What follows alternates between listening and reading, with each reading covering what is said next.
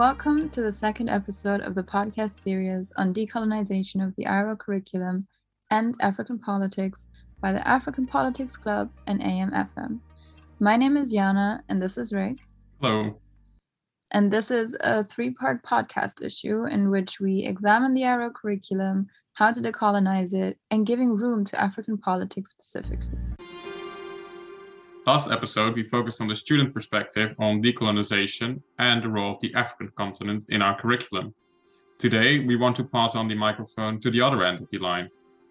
We will be talking to our own professor, Matthew Longo, teaching contemporary political philosophy, and Professor Adekeye Adebajo, who is the director of the Institute for Pan African Thought and Conversation at the University of Johannesburg in South Africa. They will share their views on how the abstract concept of decolonization is shaped through values underlying political philosophy and why it is so relevant to study the African continent in all its diversity. And now we will talk to Professor Adekeye Adebajo. He is originally from Nigeria and previously worked as executive director at the Center for Conflict Resolution in Cape Town and served in UN missions in South Africa, the Western Sahara, and Iraq. In our conversation, we focus on African politics and the world of international relations and the ways in which the African continent situates itself in international relations. So you have studied in, in Oxford, in the UK, and in Germany, and now you work in South Africa. Um, do you think the way international relations is studied in Europe is different from how it's done in, in, in Africa?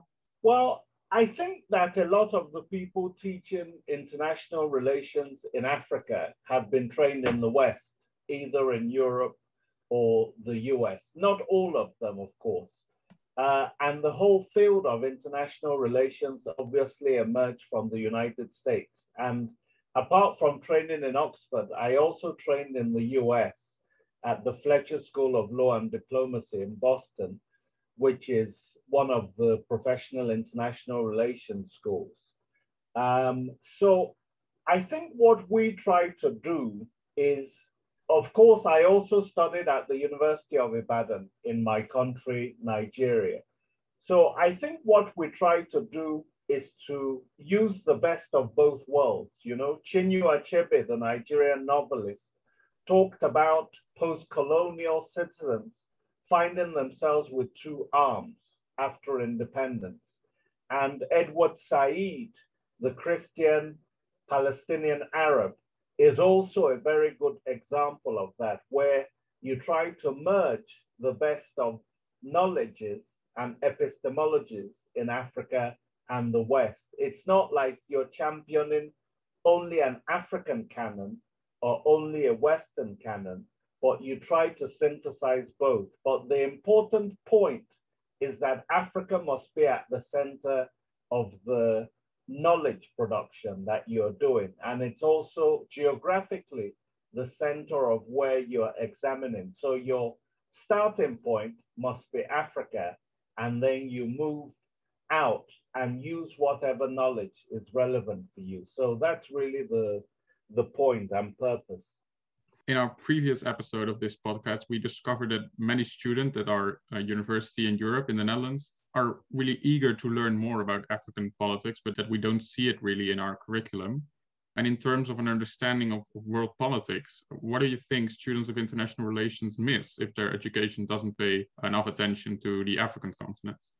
Well, it's not just Africa that you're missing, it's also the Middle East, I mentioned Edward Said, for example. It's very important that when you study about the Middle East, you don't just look at Western scholars, uh, some of whom Said dismissed as Orientalists, but you actually look at some of the scholars in those regions as well. And I think that is what is missing. For example, it was at Oxford that I discovered a Kenyan scholar called Ali Mazrui and he's kind of like the doyen of Africa's international relations. You know, he's the most kind of senior representative of that pioneering generation from the 1960s who were writing about international relations. And you know, in terms of on subjects like the OAU on peace in Africa, like he came up with the concept of Pax Africana, which basically argued that Africans needed to make peace on their own continent through their own exertions. And he had concepts and ideas like continental jurisdiction, which basically argued that outsiders should stay out of Africa and let Africa be the primary arbiters of peace on their own continent. Um, and I think ideas like that are extremely important. You know, the book, let me just put up this book. Uh, there's a book that we produced in March 2020, which is called From Ivory Towers to Ebony Towers. And it's about 24 chapters. And it basically looks at curriculum transformation within South Africa. But then it looks comparatively at how in the 1960s there was an Ibadan School of History that was created by African scholars. So the idea was to use oral sources to write the history of Africa from an African perspective, because before then, of course, it had been looking at Africa through European perspectives. So there were scholars like Ade Ajayi and Obaro Ikime and Kenneth Dike who basically pioneered this school of African studies. And then there was the Dar es Salaam School of African Political Economy in Tanzania. And Walter Rodney, who was actually from Guyana rather than Africa, but he, he was teaching at the University of Dar es Salaam. Scholars like that and other East Africans basically pioneered this school. Most of them were Marxists, uh, but they wanted to look at African political economy and history through a different lens. So histories of the slave trade, histories of colonialism, uh, you know, Walter Rodney's most famous book, of course, was How Europe Underdeveloped Africa. And he looked at, even before Immanuel Wallerstein, issues around of world systems and how over five centuries of slavery and colonialism, basically, Africa was brought under European dominance as a kind of subsystem, producing primary products while importing manufactured goods. And he shows the dialectics of that. So those were the African schools that we looked at. There was also a school of literature in Kenya, pioneered by people like Ngugi wa which looked at African literature through African eyes. So instead of having an English department, which was what existed before, they insisted that you have to read African authors and go back and look at African indigenous literature while also studying English literature. And then just very quickly, because we're Pan-African outfit and we look at the diaspora and not just continental Africa, we looked at two schools of thought in the US.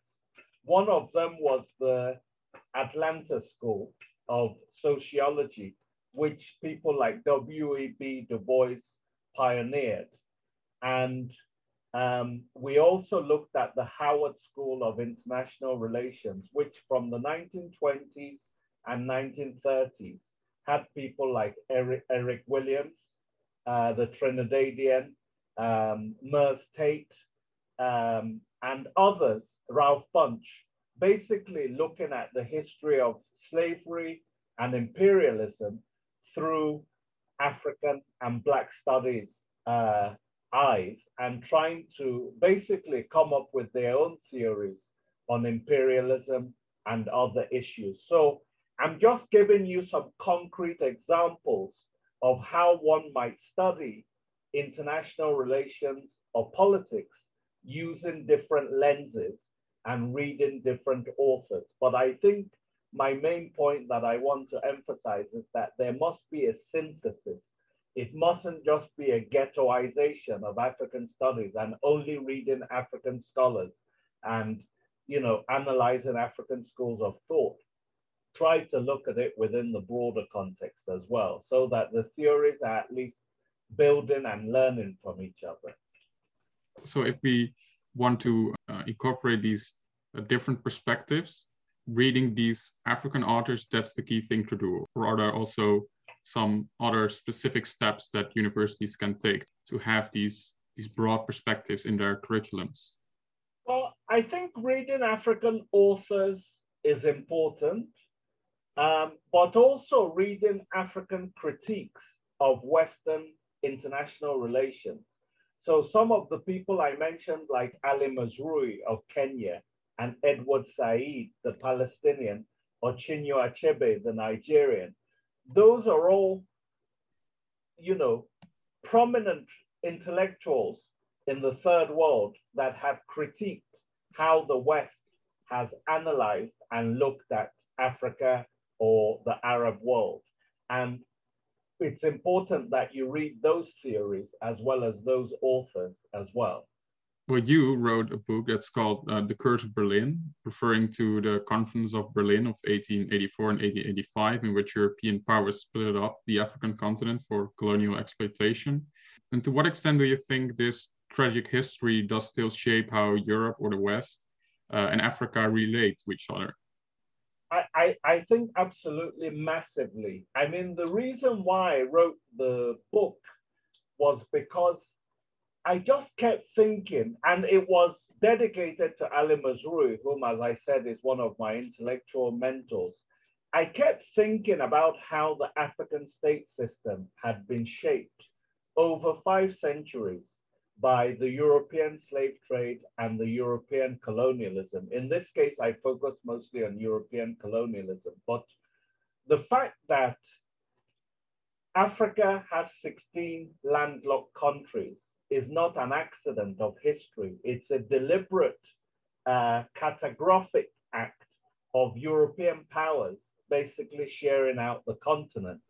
And effectively, Africa's geopolitics reflected the compromises of these European countries so that groups that didn't belong to each other were lumped together in these artificial nation states. And so, the, and Africans were not consulted. You know, there was not a single African representative at the conference of Berlin uh, where they were basically making all of these decisions on the future of Africa. And that conference has shaped the politics, the geography, the economics, uh, and everything else, even the culture of Africa in ways that have been enormous. And so that's the point and the purpose of trying to draw the links between what happened in Berlin.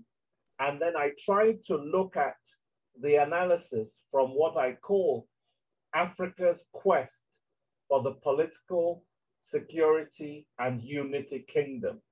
So Africa has tried through the African Union and ECOWAS and SADC and different sub-regional organizations to kind of establish its own mechanisms for keeping peace. But in the end, it's had to rely heavily on the United Nations, which deploys about 85% of its peacekeepers to African cases.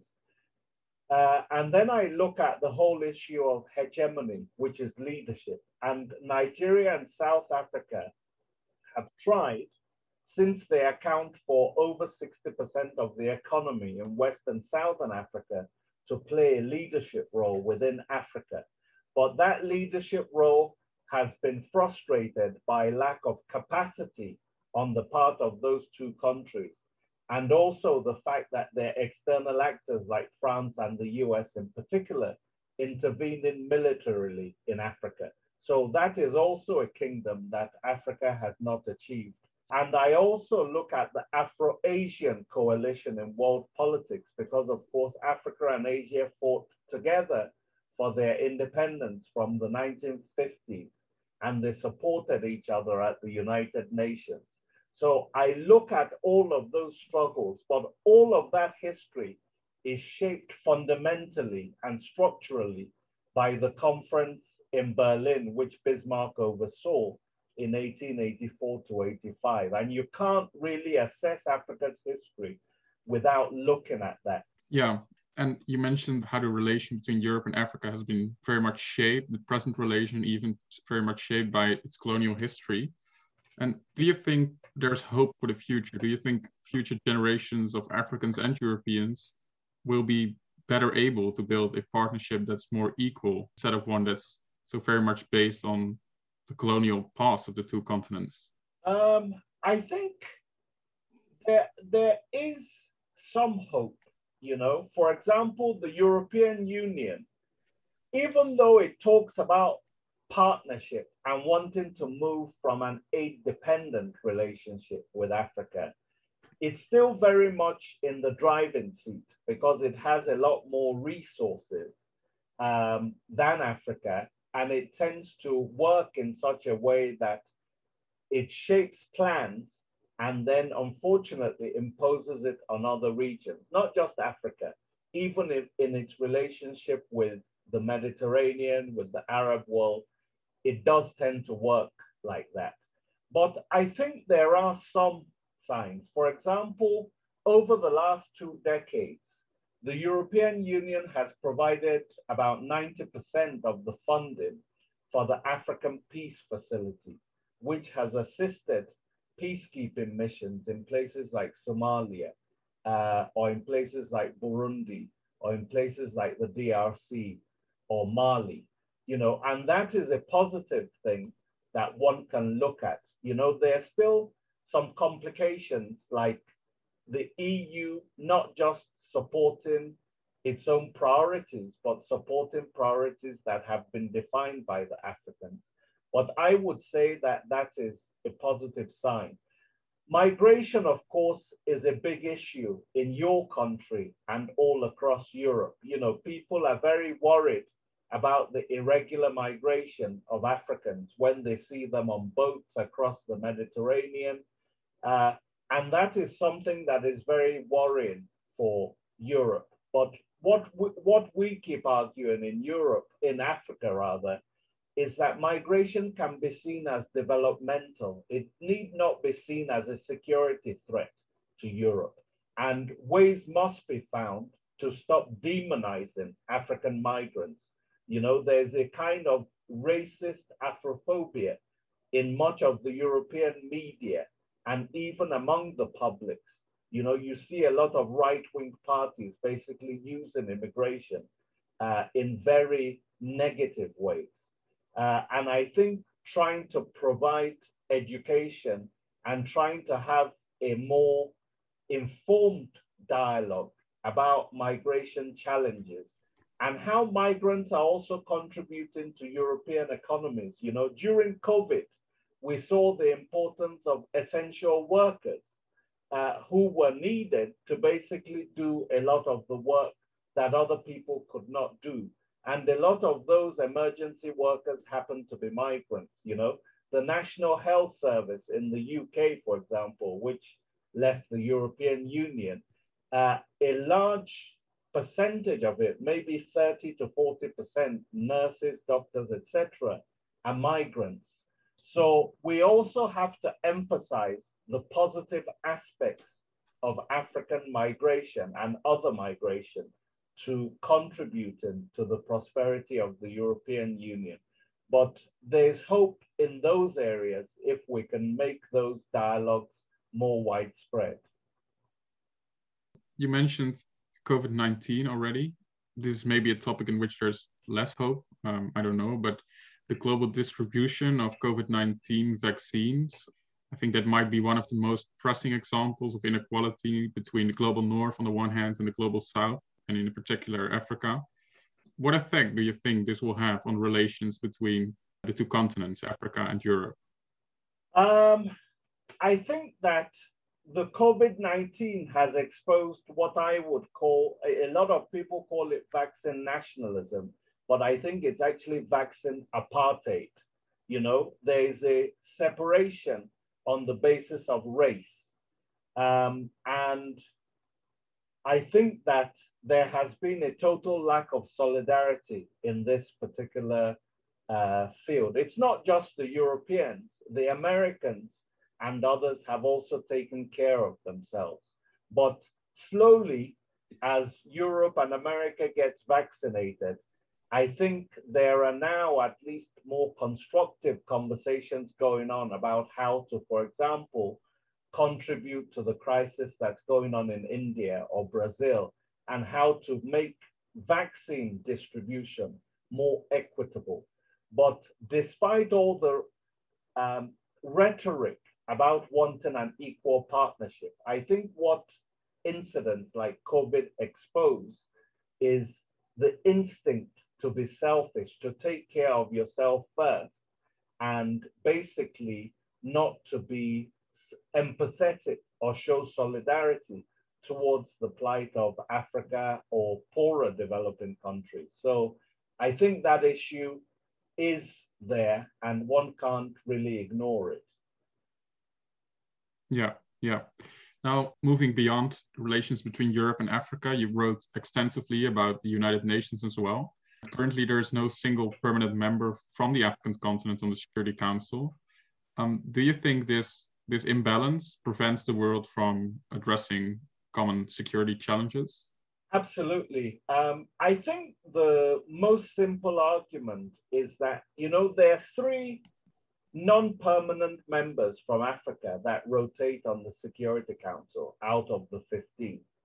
But the problem is that sometimes you have countries from Africa on the Security Council who are not able to, they don't have the capacity in terms of their foreign ministries to be able to cover the topics in a way that contributes to peacekeeping and peace building.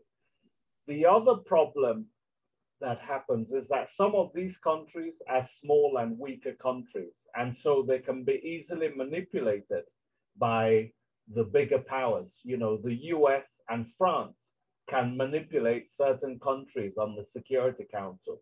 And so they don't necessarily vote in a way that's going to assist Africa itself. So what we're arguing is that it's very important that your bigger countries like Nigeria, South Africa, and Ethiopia can play a consistent role on the United Nations Security Council because those countries cannot be bullied as easily and their voices cannot be ignored as easily when it comes to African security issues.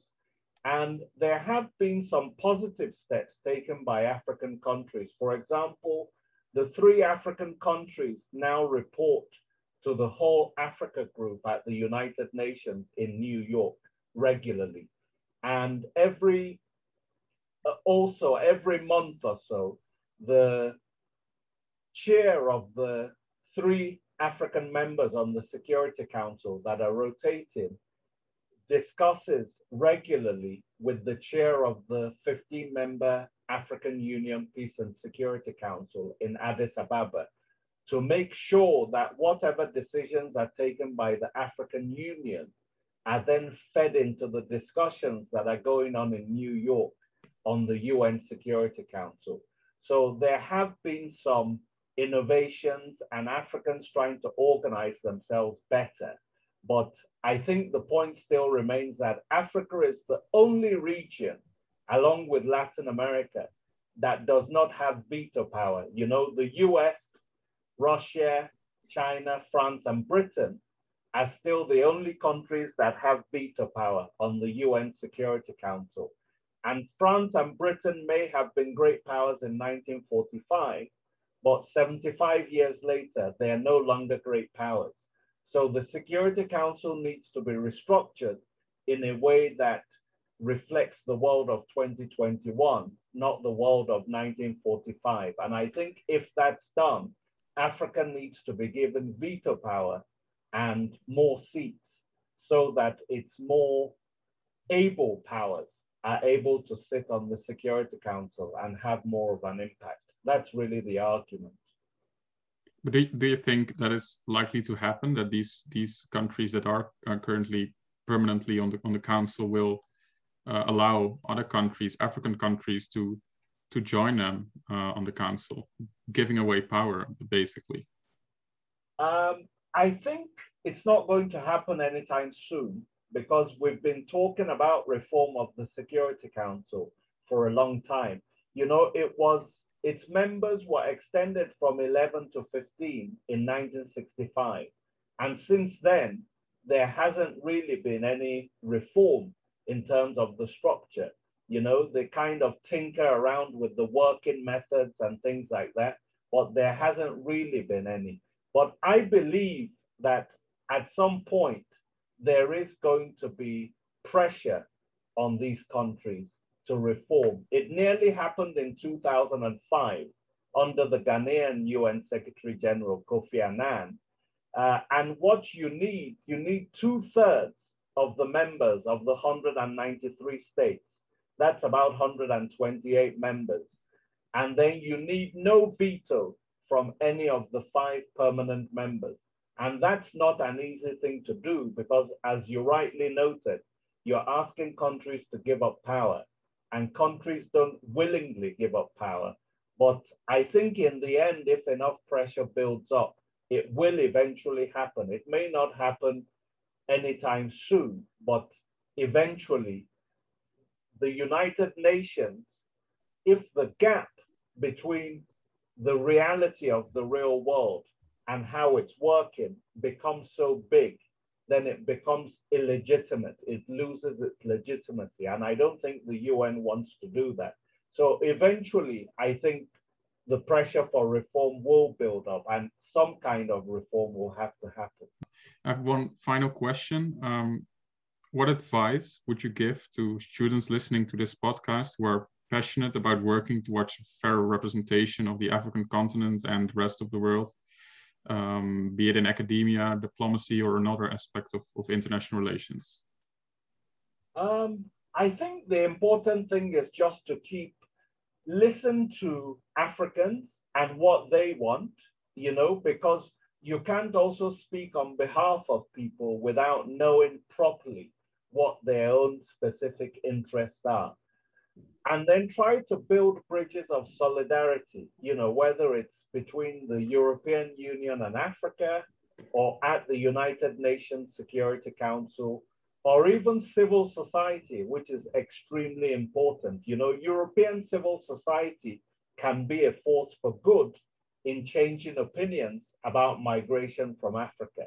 You know, so I think the important thing for me is just to maintain solidarity, listen to Africans, read what they have to say, and let's have a dialogue rather than, you know, let's have a real constructive dialogue rather than a dialogue of the deaf.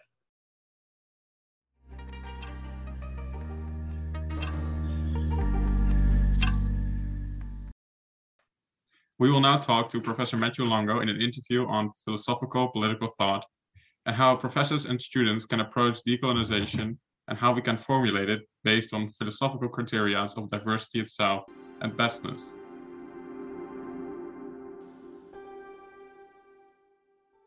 Thank you for inviting me. So, my name is Matthew Longo. I teach political philosophy, but I actually also do quite a little bit of my own empirical work uh, focused on focused on the question of the border.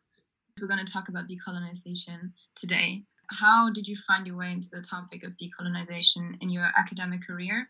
And what does decolonization mean to you? I love the topic of decolonization because I think it's important. My entry point was probably Fanon. I think that Fanon really changed my intellectual worldview. And I think that Fanon is the one who really showed me why why maybe actually violence is is important revolutionary violence um, as an antidote to certain kinds of issues that are structural that will never be smoothed out by simply thinking you can create better kinds of systems. Because he forces us to ask what I think is the most important question, which is what kinds of systems are actually themselves so um, structurally either perverted or weak or insufficient that simply making them better through reform is insufficient. Right? When is revolution necessary? Because the curriculum is a very specific point, which is that we have in my particular world of, of political philosophy a uh, exceptional lack of, of anybody who's not white. Mm-hmm. But it's true that until you force academics at this point to add people of color It is all too easy and all too normal to completely avoid doing so. And I think that that's really sad, in part because we would all be better reading different kinds of diversity of voices, but also because they're just terrific arguments, right? So obviously diversity is valuable unto itself. I'm happy to say, even if they were not as good texts, it's important for the sake of diversity to include them. But I happen to think they're also unbelievably good texts, right? So I don't even think there's even an issue. But I do think that we're at the point that we were probably 20 years ago with female authors, as we are now with people of color, which is that people just don't know enough to even evaluate where they should fit in the syllabus. Um, as you already also said, this is like a very specific part of decolonization, and you're coming from this, of course, big topic of philosophy. How would you say is it possible to re-diversify a system that you cannot really break down? Um, because we are in this university institution, so there's not a lot of revolution there. I would say. Um, how do you see that?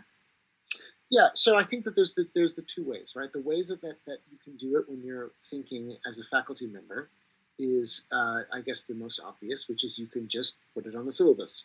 It's not that hard. If you're thinking from the vantage of the student, I think there's the there's the good answer and the bad answer, right? So informal ones would put a lot more onus on the students. So, for example, all of you are going to write um, bachelor's theses. Uh, I have no reason to think every one of you couldn't write a bachelor's thesis that focuses on an author or a set of authors or debates around people of, of color, right? So you are all roughly given a choice. And it is totally also incumbent on students to make those choices, right? To say, I want to take these particular books, these angles, and in particular, ideally, teach me. There, there's tons of great stuff out there that you can also teach me, and then it becomes a little more reciprocal right? It's not just me putting Fanon on a second year lecture syllabus. It's also you uh, putting some secondary source I'd never heard of into my inbox, and uh, we move forward that way. That's the ideal, and all that's informal. I do believe that the perspective of philosophy does add to the debate that is so common nowadays. So, what would you say are the main philosophical claims that underlie the debate of decolonization because it's arguably also very politicized. Yeah, it's a very tough. That's a tough thing to answer. If you want to pit the debate, the general debate is a whether diversity is an end unto itself, right? I think that's a that's the A part, and the mm-hmm. B is about the question of bestness. So we can talk about them separately. So the question of diversity is an end in itself. I think is something most of us uh, intuitively believe, but probably have not thought a ton about what that means, right? So we probably believe diversity is important because, I mean, who's against diversity? It sounds like, like an idiot would say that, right? But of course, you can ask diversity of what? Let's say you're teaching a class on, on religion, and you can't just have it be about uh, Christians and Jews in Europe. Okay, fine. So it should also include Islam. Agreed. But maybe that's insufficient. Maybe that actually you should include other great world religions, right? Like Buddhism. Fine. But uh, okay, there's five or six major world religions, you add Hinduism, etc. But you do ultimately draw the line, right? There are probably hundreds of things that could be classified as religion. And so you can't talk about all hundred. So whether you know it or not, you are drawing a line somewhere. You are saying some diversity is too much. And so the problem is that the actual debate isn't diversity or no diversity. It's where do you stop uh, draw the line of diversity, when do you stop thinking that extra actually makes things worse?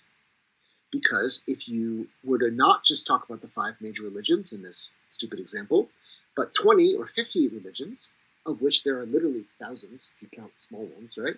Uh, what you end up doing is having a lot less time to talk about the three big ones, right? So you're choosing.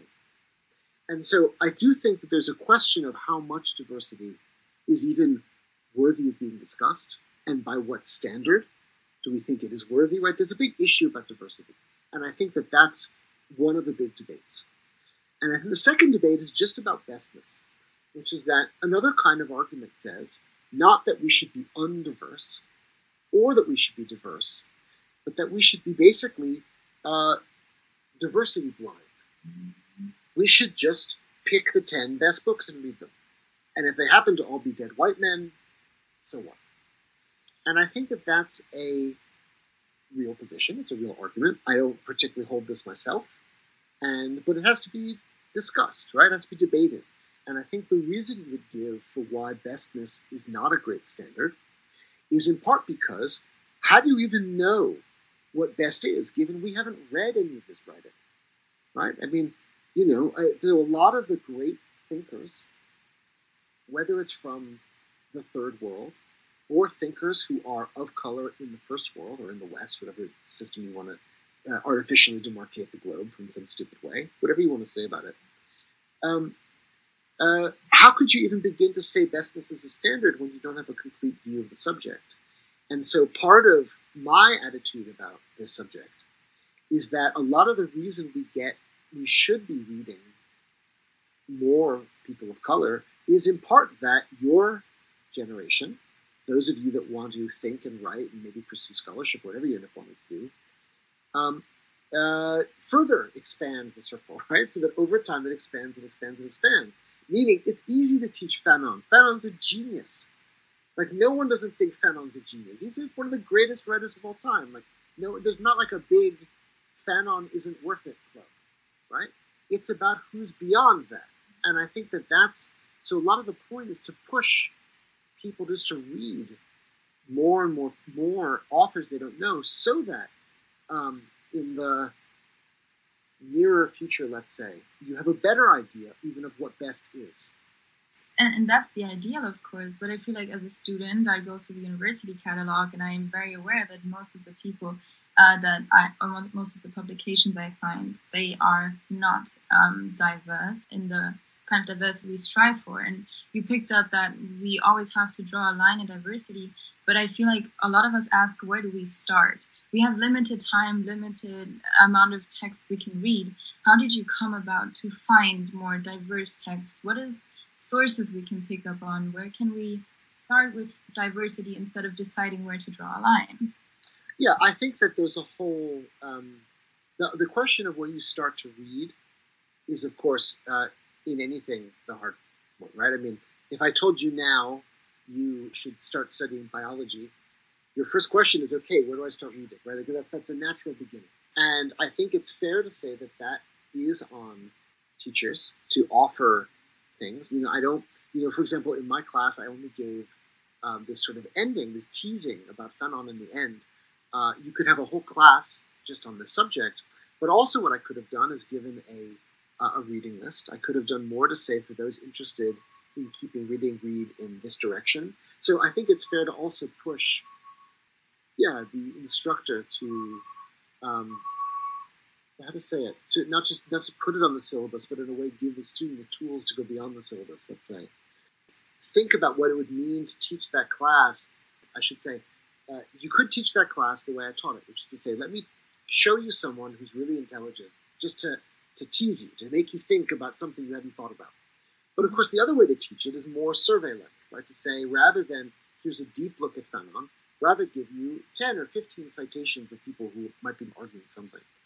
And I also could have done that. You know, I don't tend to like to teach that way. I tend to like to go deeper into people. That's why we read a lot of like Arendt and Berlin. And, um, but I certainly could have. And in fact, maybe that's a nice um, idea either for next year uh, or just to put on the syllabus. Here would be 10 or 15 authors. You know, the bad answer, uh, but an important one, is that if you really want to start with a subject as complicated as uh, uh, uh, you know, the political thought of people of color, I would probably start with an edited volume, right? So, for example, I know that students don't like that, but academics like those things. Like, like here's a volume that just puts together a collection of great authors, and you can start that way. I know one that came out last year. I've not read yet, but I'd love to read.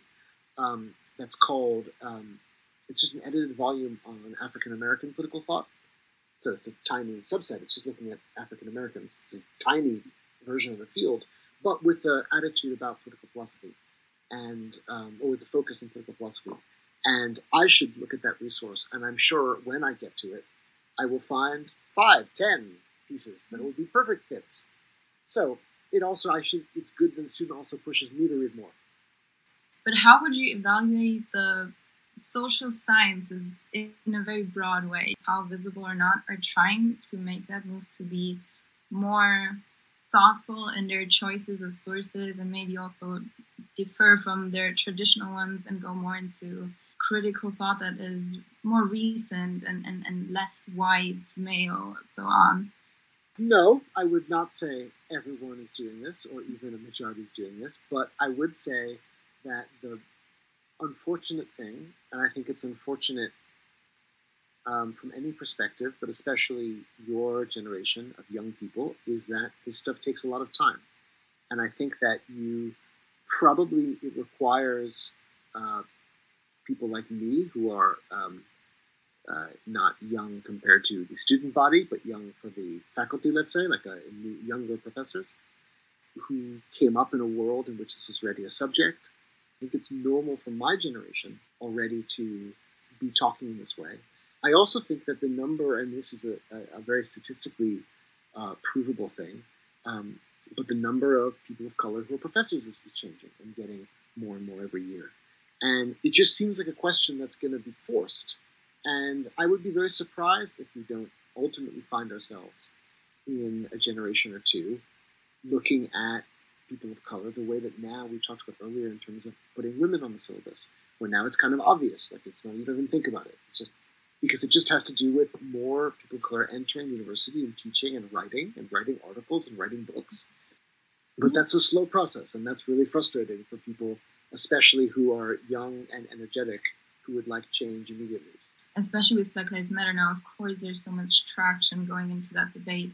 And also, we talk so much about Western and Eurocentric. Now, you have taught in on both sides, in Europe and, and the US, would you say there is a difference in approaching the topic? And is there something where you say, this is what they're doing better? Or what you would take away from that as like an advantage or, or a nice way to go about it, which you would like the other side to do as well? There is a difference. So in the US, because of the uh, incredibly uh, uh, difficult racial politics in America, uh, the subject of race is spoken about much more in the universities. We're bracketing, we're tweaking only about universities right now. It's impossible not to have a whole department of African American studies in every university. Nevertheless, uh, cross-listed fields and so forth. It's just more likely that every class will talk about race. It's really in America unavoidable, whereas in Europe you're more likely to talk about class.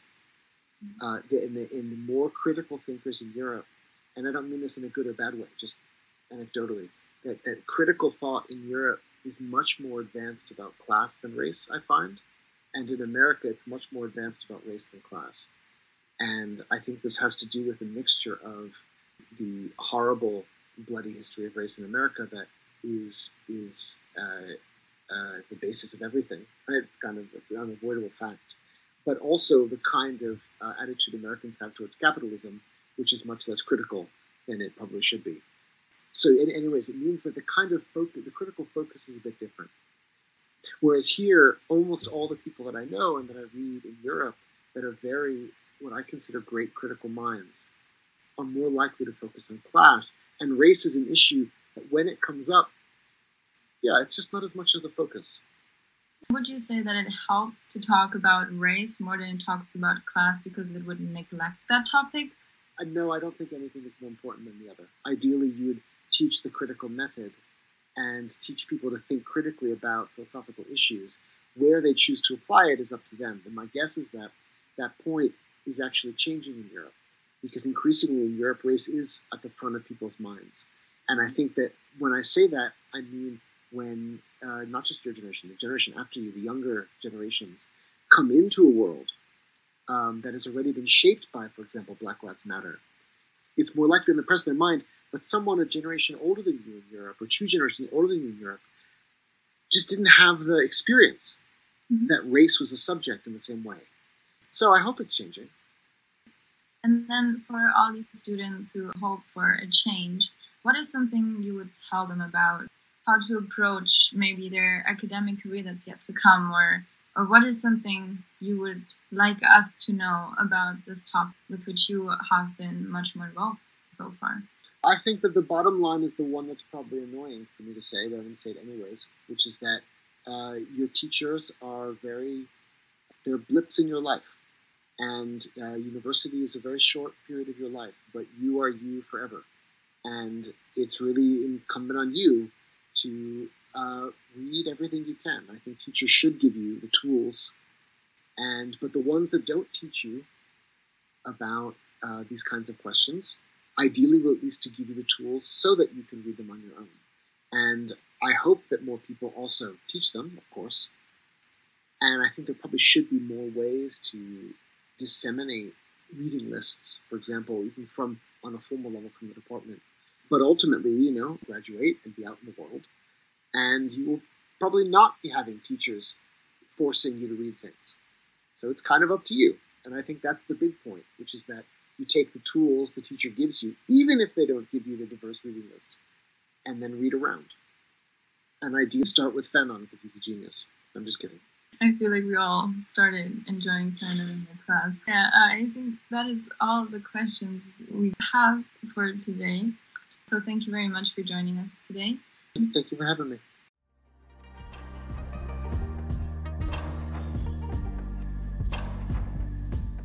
This leaves us with one more episode to go. After having listened to students and the ways in which these topics affect them, we have shifted our perspective towards academia in that field. This leaves us with one more part, the institutional, and a conclusion on how what we have learned and what we can take away can be put into practice. We will look into that in episode three by talking to Leiden University's Diversity and Inclusivity Office, and finally combining all three parts to put together an answer on how to decolonize the IRA curriculum and create spaces for African perspectives.